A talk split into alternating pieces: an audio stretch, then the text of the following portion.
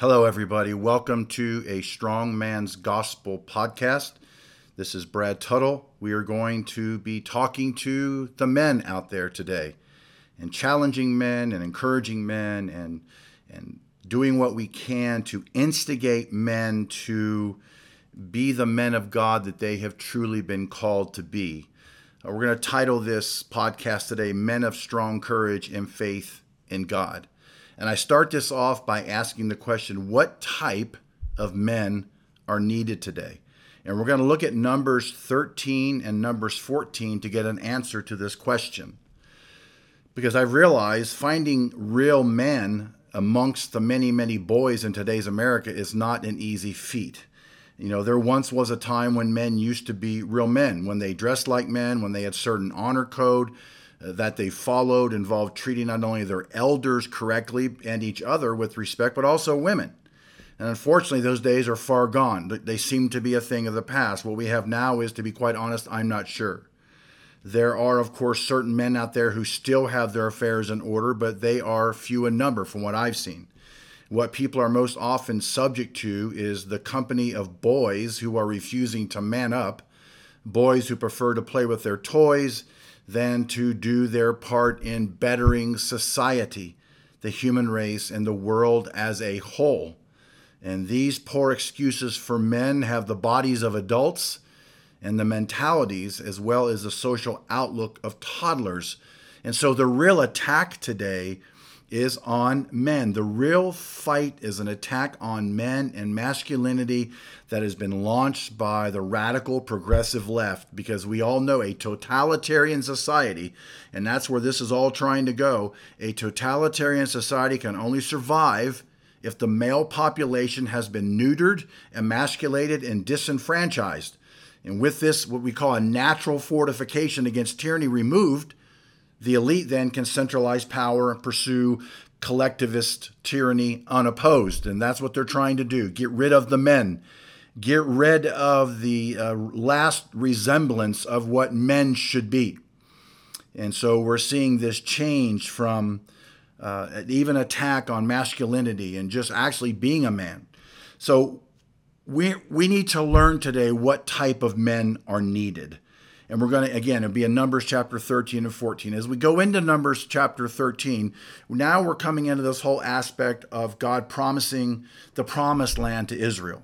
And God's promise for the promised land was Israel's title deed. God's promise was the title deed to the land, as well as his guarantee that they would defeat their enemies. He made it a promise that they would defeat their enemies. God's promise was all Israel needed.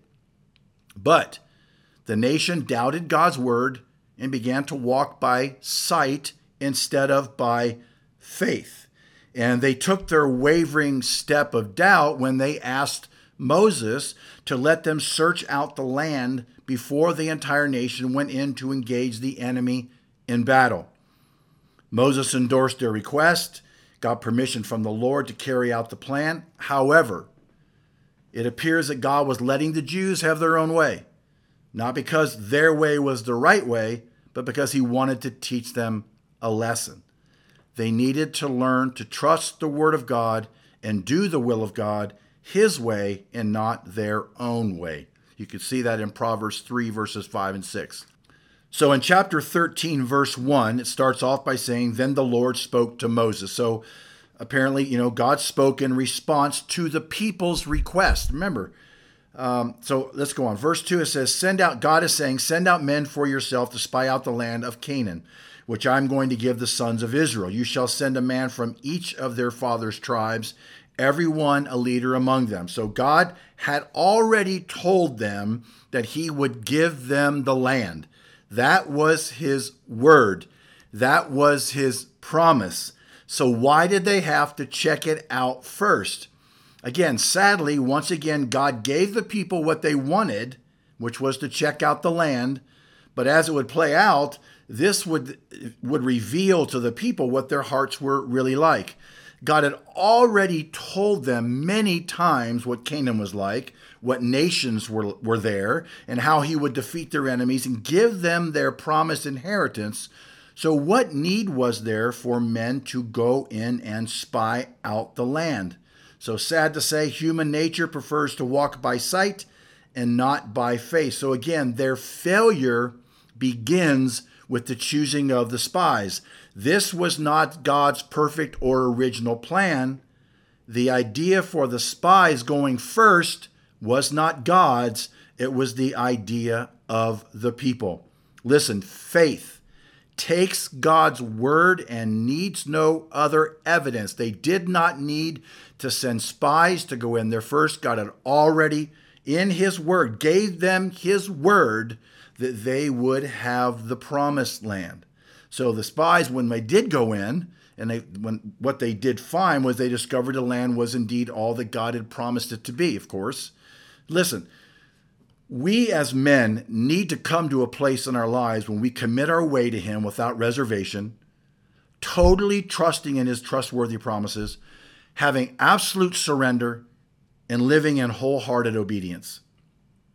Which I'm going to, then he goes on to say, which I'm going to give to the sons of Israel. So this was God's promise. But men still had to take responsibility in order to realize the promise. This principle permeates the passages from Genesis to Revelation. God's promises are laid hold of by faith, and genuine faith obeys. They should have just gone on the promise of God and gone in and taken the land because God, I, am going to drive this home. God had already made the promise. God's promises are laid hold of by faith, and genuine faith obeys. And don't re- misread the words of Yahweh here. He does not say, which I might give to the sons of Israel, but he says, I am going to give to the sons of Israel.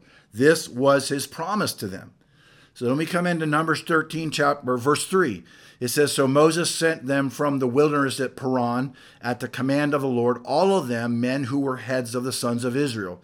So, uh, you know, he's sending out the leaders of each of the tribes. And you would think that would absolutely assure success of the mission, but it did not prove to be true he sent out these 12 spies Shammua, Shaphat, Caleb, Igal, Joshua, Palti, Gadiel, Gadi, Amiel, Sethur, Nahbi, and Geuel. He sent them all out. And in verse 16, it says, These are the names of the men whom Moses sent to spy out the land. And then we read in verses 17 through 26, where the word of God tells us, in 17 through 26, says, Then Moses sent them out to spy the land of Canaan and said to them, Go up this way into the south and go up to the mountains and see what the land is like, whether the people who dwell in it are strong or weak, fewer men. You remember, they didn't even need to do this in the first place. God had already promised them the land, but he was giving them what they wanted to do. It verse 19, whether the land they dwell in is good or bad, whether the cities they inhabit are like camps or strongholds, whether the land is rich or poor, and whether there are forests there or not. Be of good courage and bring some of the fruit of the land. Now the time was the season of the first grapes. So they went up and spied out the land from the wilderness of Zin as far as Rehob, near the entrance of Hamath. And they went up through the south and came to Hebron. The descendants of Anak were there. Then they came to the valley of Eshcol, and there cut down a branch with one cluster of grapes. They carried it between them, the two of them, on a pole. They also brought some of the pomegranates and figs. So these grapes were so big, this cluster of grapes was so big, they had to uh, put it on a, you know, there, it was attached to a pole, and other and two men, one on each end, had to had to carry that. That that um, cluster of grapes was that big. Think about that. And it says, And they returned from spying out the land after 40 days. And verse 26 says, Now they departed and came back to Moses and Aaron and all the congregation of the children of Israel in the wilderness of Paran at Kadesh. They brought back word to them and to all the congregation and showed them the fruit of the land. So get this what's going on. They go in there and they see, I mean, there was fruit there, clusters of grapes that were so big, two men had to carry it on a pole. They bring it back to them and they show everybody, they show the rest of the people there, they show them the grapes. And in verse 27, it says, So they reported to him and said, We came into the land where you sent us, and it certainly does flow with milk and honey, and this is its fruit. So they're giving them this incredible visual of the beauty of the land and the fruit of the land. What they should have said was there, though, we came into the land that you are giving us. They're already starting off on the wrong foot. They said, We come into the land where you sent us. They should have said, We came from the land that you are giving us, because he did. He already promised. And that's the problem that we have in general in the church is that people don't hold on to God's promises. But we're looking this at this from a men's perspective. We need men who are willing to follow God's word. So the spies proclaimed, just like God said, it is flowing with milk and honey. Well, the evidence was on their shoulders, these huge grape clusters, but they carried unbelief in their hearts. In verses 28 and 29, it says, and here comes the key word after they just showed them these grapes, probably got everybody excited, and then comes this great word of doubt and faithlessness. They said, in the version I'm reading out of, it says, nevertheless.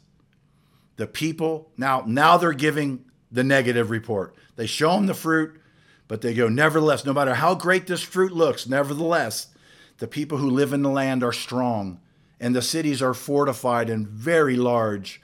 And indeed, we saw the descendants of Anak there. These were giant men. Verse 29 Amalek is living in the land of Negev. The Hittites and the Jebusites and the Amorites are living in the hill country. And the Canaanites are living by the sea and by the side of the Jordan. Remember, God already told them, I'm going to give you the land. In other words, He's going to make them victorious over all of them. They see the grace, but they come back and they start off with this bad report. That word nevertheless, in other words, despite all the positive aspects, despite the fact that what they saw about the goodness of the land was exactly what Yahweh had promised it would be like. Nevertheless, is a strong term of contrast in this context. Yes, the land is fruitful, but it is fortified. It is fruitful, but impregnable, according to their natural human logic. Listen, if our mind is not renewed by God's word, man, we begin to think worldly thoughts. I just got a text from someone who needed prayer because he, he said, I, I so badly need my mind renewed, but I just don't have the drive to spend time in the word and prayer. Well, that's the key to it.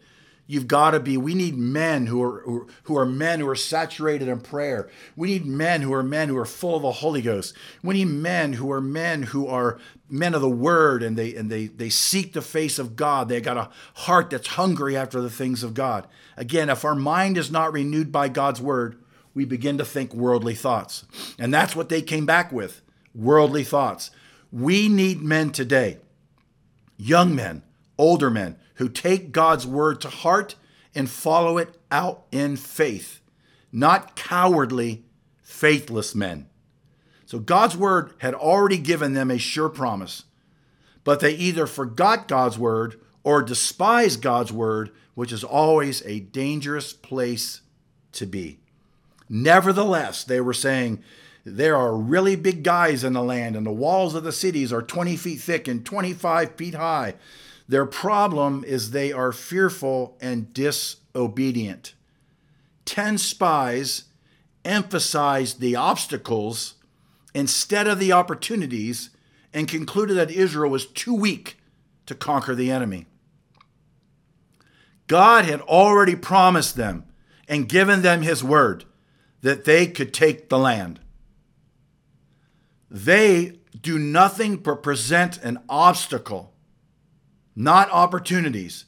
And from what they saw and all their human logic and all their little thinking, they concluded that they were too weak to conquer the enemy. What about David? Put David in here as an example. When David was dealing with the, the, Goliath, the giant, and all the other members, all the other soldiers were afraid to go to battle with Goliath, David disregarded all that fear talk from the other soldiers. And he, a teenager, manned up, ran toward the giant with a stone and a sling. No fear, because he was operating in faith in God's word that the giant would be his to defeat. That's what we need to be men who trust God's word. Proverbs 28 1 says, The wicked flee when no one is pursuing, but the righteous are bold as a lion. We need men today who, in their righteousness, are bold as a lion. Not effeminate men, not emasculated men, but men who are men who live a righteous life before God and who do what they're called to do by God boldly as a lion. Hallelujah.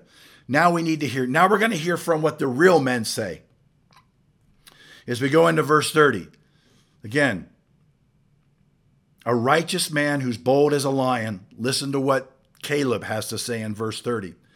Then Caleb quieted the people before Moses and said, We should by all means go up and take possession of it, for we will certainly prevail over it. Man, that's the kind of men that we need today. When every other man out there is living in disobedience, living in a way of not uh, standing on God's word, not trusting in God's word, not being led by God's word. They live a fearful life, and all the things that are going on around them, and the news and the politics. Oh my goodness! And men aren't going to church. Women go to church more than men, and men are falling by the wayside. We need some men to stand up and be like this and say, We should by all means go up and take possession of it, for we will certainly prevail over it. That's true leadership. He did not condition his appeal to the sentiments of the people. Now we hear again from these faithless, cowardly men in verse 31. But the men who had gone up with him, or with Caleb, said, Remember, Caleb just said, We should by all means go up and take possession of it, for we will certainly prevail over it. These guys then rebut that and say, We are not able to go up against the people because they are too strong for us. What a difference of thinking. What a difference of mindset here. Wow. What kind of man, I ask you this, what kind of man are you? What kind of men does this nation need right now? What kind of men does your wife and your kids need? They need men, they need husbands. This nation needs men who are of the same spirit of Caleb, who, who look at the problem, but they don't look at the problem, they look at the opportunity to let God do what God promised He would do. They don't look at the obstacle, they look at the opportunity to let God fulfill His promise through them. We need men of courage, righteous men, men who have faith in God and faith in His word. And again, now we hear from the faithless, cowardly men as we read, read verses 32 and 33. It says this. So they brought a bad report of the land which they had spied out to the sons of Israel, saying, The land through which we have gone to spy out is a land that devours its inhabitants. Look at all the exaggeration here, just because of fear. And all the people whom we saw in it are people of great stature. We also saw the Nephilim there, the sons of Anak, who are part of the Nephilim, and we were like grasshoppers in our own sight so we were in their sight. This is what struck the fear in the hearts of these people was this statement, I believe, about we are like grasshoppers in our own sight. This came in, in thrust into this whole thing was this, I'll call it grasshopper mentality. The grasshopper mentality always begins with a low estimate of ourselves. Those big people in Canaan did not say to those spies, Hey, you little fellows, you look like grasshoppers to us. The grasshopper mentality was their self concept motivated by fear and no faith in God's promise to them. No wonder God got so angry with them. The report of the 10 spies was evil because it exaggerated the dangers in the land it sought to stir up and instill fear and doubt in the people of Israel, which it did. And most importantly, it expressed their faithless attitude toward God and his promises. And some, their bad report spread the leaven of discouragement through the tribes. The bad report of the faithless ten was not just a bad report about the land, but was a bad report about the Lord who through Moses had said, The Lord has promised good concerning Israel in Numbers 10 29. Caleb says, We can win. The other 10 men said, No, we can't. We are not able. They brought an evil report, which means they uttered slander. The people ended up hating the promised land. And we can see that in Psalms 106 24, where it says, Then they despised the pleasant land. They did not believe in his word. That's a reference to what's going on in Numbers 13 and 14. So I ask again, which type of man are you? What type of man does this nation need? What type of man does your wife needs? Does your kids need? Your kids need a man who stands in courage in the face of adversity. Your kids need a father, a man in the house who is a man who takes them to church, who is a man who leads them in prayer, who is a man that leads them by a godly example, who is a man who shows that a righteous man is bold as a lion. That's the kind of man, the kind of husband, the kind of father your children, and that's the kind of men that this nation needs. We're, again, we're churning out these uh, feminine men, and masculinity is being attacked to where men now are cowering underneath all that and not standing up and being the men that God has called them to be. So, I say again, men of courage, righteous men, men who have faith in God, in His Word. That's what this nation needs. That's what you need to be. If only they had looked by faith to God, they would have seen the one who was able to conquer every enemy and who sees the nations of the world as grasshoppers. Isaiah 40, 22. We are not able, is the cry of unbelief but our God is able is the affirmation of faith. And for every man out there, I ask you, what is your battle cry? We are not able, or God is able? Because if you trust in God, you can then do mighty exploits in Him. We need men who will stand up and be men men of prayer, men of the word, men who trust in the word of God, men who follow the word of God, who live according to the word of God, and know that God has promised them this and that. And when God's promised it, they know that it's going to come to pass. Wow. Hebrews 11, 6 says, without, without faith, it's impossible to please him. For he who comes to God must believe that he is, and he's a rewarder of those who seek him. Doubting Christian men see the problems and obstacles and wander about restlessly, blind to their blessings. You don't want to be a doubting, faithless Christian man. You need to be a man who's got a backbone. You need to be a man who stands up in the face of whatever is happening and says, No, I'm not going to go along with the crowd. You need to show your kids, no, we're not going to be bullied. We're not going to go along with the crowd. We're not going to be pushed around by the government. We're not going to be pushed around by this group or that group. We're going to stand up for the Word of God. We're going to stand up strong and be courageous for the Word of God and for Christ and be men that make a difference because of the way we live our lives for Jesus. Now we come into Numbers chapter 14, re- reading verses 1 through 4. Listen to this. This is crazy. Then all the congregation raised their voices and cried out, and the people wept that night. And all the sons of Israel grumbled against Moses and Aaron. And the entire congregation said to them, If only we had died in the land of Egypt, or even if we had died in this wilderness. So why is the Lord bringing us into this land to fall by the sword? What a bunch of pansies. Our wives and our little ones will become plunder. Would it not be better for us to return to Egypt?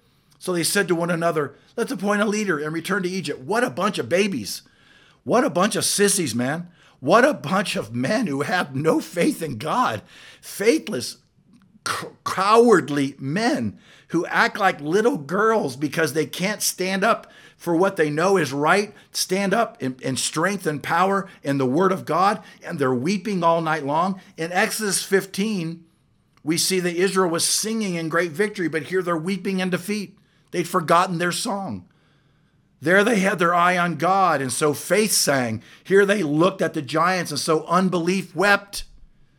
So you look at the word then, where it says, Then all the congregation raised their voice. Then, when is then? Again, I believe when the people heard the grasshopper description, that was too much for them. And all the congregation lifted up their voices and cried. And the use of all in the word congregation emphasizes that the entire camp was overcome by grief and tears. They wailed all night long. Two million people wailing. They're not just whimpering, but they're wailing because they got a bad report from these two faithless guys. And then all of those who are among them, none of them joined into Caleb and Joshua's account of what's going on. They all listened to the bad report, and they're all a bunch of fearful, cowardly men. Man, can you imagine? Their children saw them like this. Their wives saw them like this, weeping and wailing all night long. Oh my goodness, we can never do it. Yet God had promised them everything, and the promised land was theirs, and they were going to conquer it for sure. These words from these 10 were like spiritual poison to the souls of all the rest. Man, let me give you a note here. Be wary of speaking discouraging words to others. Then we come in chapter 14 and verses 6 and 9. Now the real men speak, and this is what real men of courage and faith in God say and believe. But Joshua, the son of Nun, and Caleb, the son of Jephunneh, who were among those who had spied out the land, tore their clothes. Whenever you hear that term, tore their clothes, it was a sign of mourning, grief, and distress at the people's great sin, because that was great sin. There was disbelief, there was disobedience to the word of God. And verse 7 says, And they spoke to all the and they spoke to all the congregation of the children of Israel, saying, The land we passed through to spy out is an exceedingly good land. If the Lord delights in us, then he will bring us into this land and give it to us, a land which flows with milk and honey. Only do not rebel against the Lord, nor fear the people of the land, for they are our bread. Their protection has departed from them, and the Lord is with us. Do not fear them. None of them listened to that. None of them got inspired by these words of great courage and faithfulness in the Word of God. That's what real men do. They stand up and speak in courage and faith in God, and they say what needs to be said. Listen, these guys, these two stood up and said, This land is ours. We do not need to be fearful. We do not need to, in any way, um, disregard what God has called us to. Uh, if the Lord delights on us, he said, then he will bring us into this land and give it to us a land which flows with milk and honey. Caleb and Joshua were a minority on a search committee, yet they did not give in. Even when the nation turned against them and their lives were in danger, we're going to see that in a little bit, they had faith in God, they knew God's will for the people, and they stood their ground. Listen, it is not important that we please others, but it is important that we please God. It doesn't matter what other people think.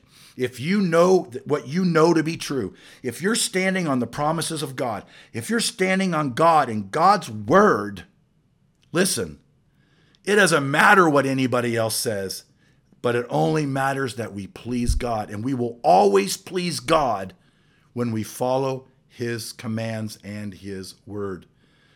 Like Caleb and Joshua, sometimes we're gonna we must suffer because of the sins of others, but in the end, God will vindicate those who trust in Him, and we're going to see that in a minute with them. I want to make a note on this uh, phrase milk and honey. Uh, milk and honey are symbols of the wealth of the land, second only to bread. Milk was a sign of such abundance. Because of the climate, the milk would thicken quickly and become curds, eaten with bread or turned into butter. So the and the honey mentioned here is the wild honey. It signified sweetness or the finer things of life, and that's what they saw. It's a land of milk and honey. That's what that description is. But none of them, none of them grabbed a hold of those such encouraging words. All they did was weep and wail and fear and discouragement and disobedience. And in verse 10 says, the response of the crowds, the faithless ones, it says, and all the congregation said to stone them with stones. That's the response of cowards. That's the response of faithless ones. And the congregation said to them to stone them. All the congregation said to stone them with stones. But they stood. This obstinate multitude that grew more violent with opposing is ready to return them stones for their prayers. But they stood in the midst of this. God brought them through, and God gave them his promise. Hallelujah. You know, and then we see in verses 11 through 28 in chapter 14 where God, we see he now he gets angry. He wants to wipe them out. Moses says, Don't. You know, he says, you know, give them a break, pardon the iniquity of the people, I pray, according to the greatness of your mercy, just as you have forgiven this people from Egypt even until now. And then God concedes to him. He says, um, so God concedes to him and says, okay, you know, I'll do that again this time. But then in verse 29, it says, the carcasses of you who have complained against me shall fall in this wilderness. All of you who were numbered, according to your entire number, from 20 years old and above. Whew, man. God got so disgusted with the fact that these people had seen his glory and the signs which he did in Egypt and in the wilderness, and they have put him to the test.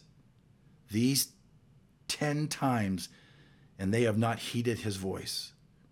And he says, They certainly shall not see the land which I swore to their fathers, nor shall any of those who rejected me see it.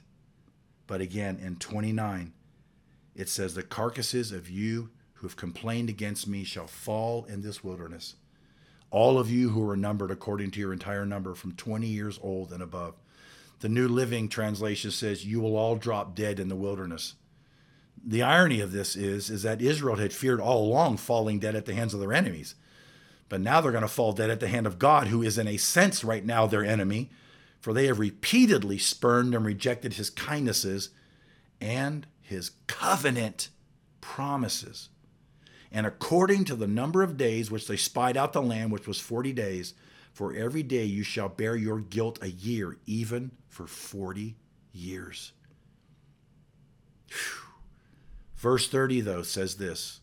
And this is what this is the reward of the courage, of the men of courage, of the, of the, of the men of faith, of the men who trust in God's word.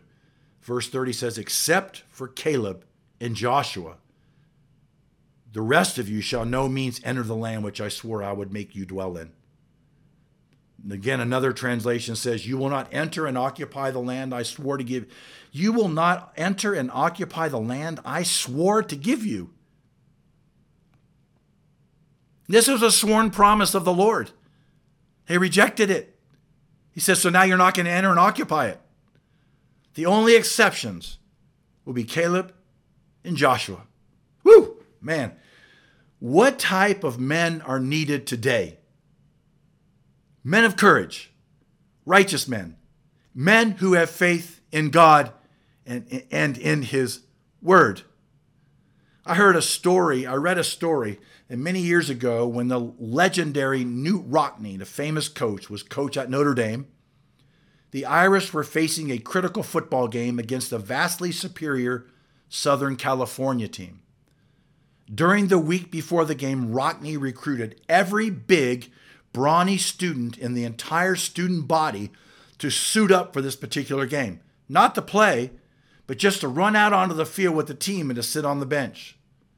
Get it where it's going here, right? On the day of the game, Southern Cal came out on the field first. Then at the very last minute, here come Notre Dame. 150 huge players came rumbling onto the field. The Southern Cal team stopped their warm ups and just stared at this assembly of green giants. Knute Rockne had psyched them out. Though the USC coach told his team that only 11 men could play at a time, the damage had been done. USC lost not because Notre Dame was better, but because Southern Cal had been intimidated. Hallelujah. Listen, when your fears are large and you doubt the sufficiency of your primary resource, which is God, you are a grasshopper for sure. This nation, your family, does not need more men with a grasshopper mentality. It does not need more men who cower in fear. You I could pull out so many stories of great men who accomplished great exploits because they were willing to look at the crowd and say, No, we're not going to go that direction. We're going to go this direction. And the direction they went, they found victory. So many examples in the Word of God of those who said, No, I am not going to go that way. I'm going to go the way God wants me to go. My family's going to go the way God wants us to go, which always ends in victory because God lays out his promises for us in his word. What type of men are needed today? Men of courage, righteous men, not sinful men, not men in church who play around with sin, who are locked into porn, who are locked into all these things. You got to get rid of that stuff. You got to get free of that stuff. Man up Get free of that like Joseph did. Run from it, flee from it, and live your life as a righteous man. Men who have faith in God and in God's word. The way to overcome the grasshopper mentality is to remember who you are, whose you are, and where your power comes from. So I ask you, men, who are you? Well, you're an awesome creation of Almighty God made in His image. Men, whose are you? If you trust in Jesus Christ as your Savior and your Lord, you are an adopted child of God, having been ransomed through the sacrificial death of Jesus on a cross. And I ask men, where does your power come from? It comes from the Holy Spirit, planted in your heart when you first trusted in Jesus as your Savior and your Lord. We need more men baptized in the power of the Holy Ghost. We need more men who pray in the Spirit and seek the things of God. We need more men who are so, look at Peter, so filled up with the Holy Spirit, went from being a cowardly man, denying Christ, to then standing up once he got baptized in the Holy Spirit, standing up in front of the people, man, and preaching the Word of God right smack dab in their face. In the midst of all those who didn't want to hear it, he spoke it anyway Guess what happened? People got saved and filled with the Spirit. Paul reminds us, as God fearing, righteous men, that God did not give us a spirit of fear, but a spirit of power and of love and of self control. 2 Timothy 1 7. So I close with this. What type of men? What type of man are you? Are you part of the 10? Are you a Caleb or a Joshua? Do you see the obstacles or do you see the opportunities? Are you a man of prayer or are you a faithless man? Are you a man of the Word of God who stands on God's promises in all boldness as a lion? Or are you a man of disobedience? What type of men are needed today? Men of courage, righteous men, men who have faith in God and in his word. Men, man up and be the man that God has called you to be. Know who you are, know whose you are, and know what you've been called to do. If you are a Christian man, someone who says, I have confessed Jesus as the Lord of my life, then you have every opportunity in the power of the Holy Spirit to rise up and be just like Peter and stand in the face of adversity, stand in the face of persecution that's coming to this nation now. It's going to need men who trust in the word and the promises of God. Be that man. And if you're listening to this today and you don't know Jesus Christ as a Lord and Savior of your life, or if I asked you this question, if you died today, where would you spend eternity? And you could not absolutely answer that it would be in heaven, then you need Jesus today. You need to trust and confess Christ as a Lord and Savior of your life. Why? Because you were born a sinner, and without Jesus, you're lost. You're a sinner lost and separated from God the Father. And the only way to that to be rectified is when God sent his only begotten Son to die upon a cross for you. And that if you choose to live for him and live in him and serve him, you can have eternal life. So if you're out there and you don't know Jesus, it's as simple as this. Right now, I want you to repent of your sins. Say it out loud. Say, Jesus, I repent today of my sin. I choose to go the exact opposite direction of where my life is going now. That's what repentance means a 180 turn. And Jesus, I'm going to follow you. And then I want you to say, Jesus, I believe in you. And I believe in what you did on the cross for me. And I believe you risen from the dead. Say it out loud. I believe in what you did on the cross for me. And I believe you rose from the dead. And now I want you to confess from your mouth. The Bible says, Whosoever shall confess from their mouth that Jesus is Lord, that they shall be saved. You've repented, you've believed. Now confess out loud that Jesus is the Lord and the Savior of your life. If you did that and it was heartfelt, you are now a born again man of God. In your journey into living for God and fulfilling God's destiny for your life has just begun. Today is a new day for you. You have become a new creation in Christ.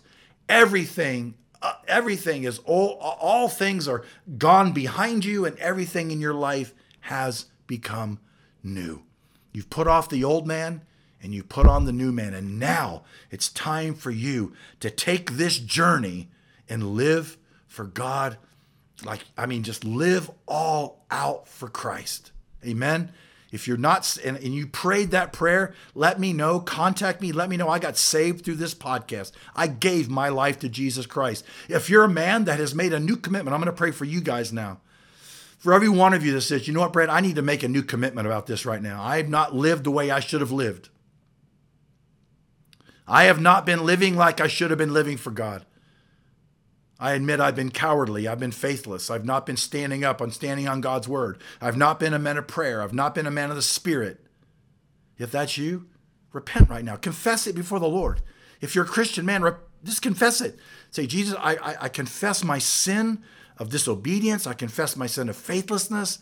I confess my sin of fear, of, of, of, of you know, opposition or fear of the obstacles. And today, Jesus, I commit to you my life again. I commit my life afresh to you again today. I recommit my life to be the man of God you've called me to be. I recommit my life to live all out for you, Christ. I recommit my life to be a man of prayer who abides in the presence of God, to be a man of the word and who takes God's word as his promise. I choose to be that kind of man today. And I thank you, Jesus, that I'm never looking back again. In Jesus' name, amen and amen. So praise God. Some of you recommitted, some of you may have gotten saved. But today, either way, is a new beginning. Start living your life and live it all out for Christ. What does the world need today? What kind of men does the world need? What kind of men does your wife need? Your kids need? Men of courage, righteous men, men who have faith in God and in His word. Amen. Hallelujah. Father, bless these guys. Bless their new commitment. Bless these new converts. Bless these guys and their new walk with you. Bless them in Jesus' name. I pray they, they're going to begin to see and begin to move in great exploits for the kingdom of God because they have set themselves to constantly move forward in the things of God. I thank you for this today in Jesus' name. Hallelujah. Amen and amen. Well, you know what? God bless you. Thank you for joining me today. Listen, live your life all out for Christ. Don't look back. Always keep moving forward. Amen. God bless you.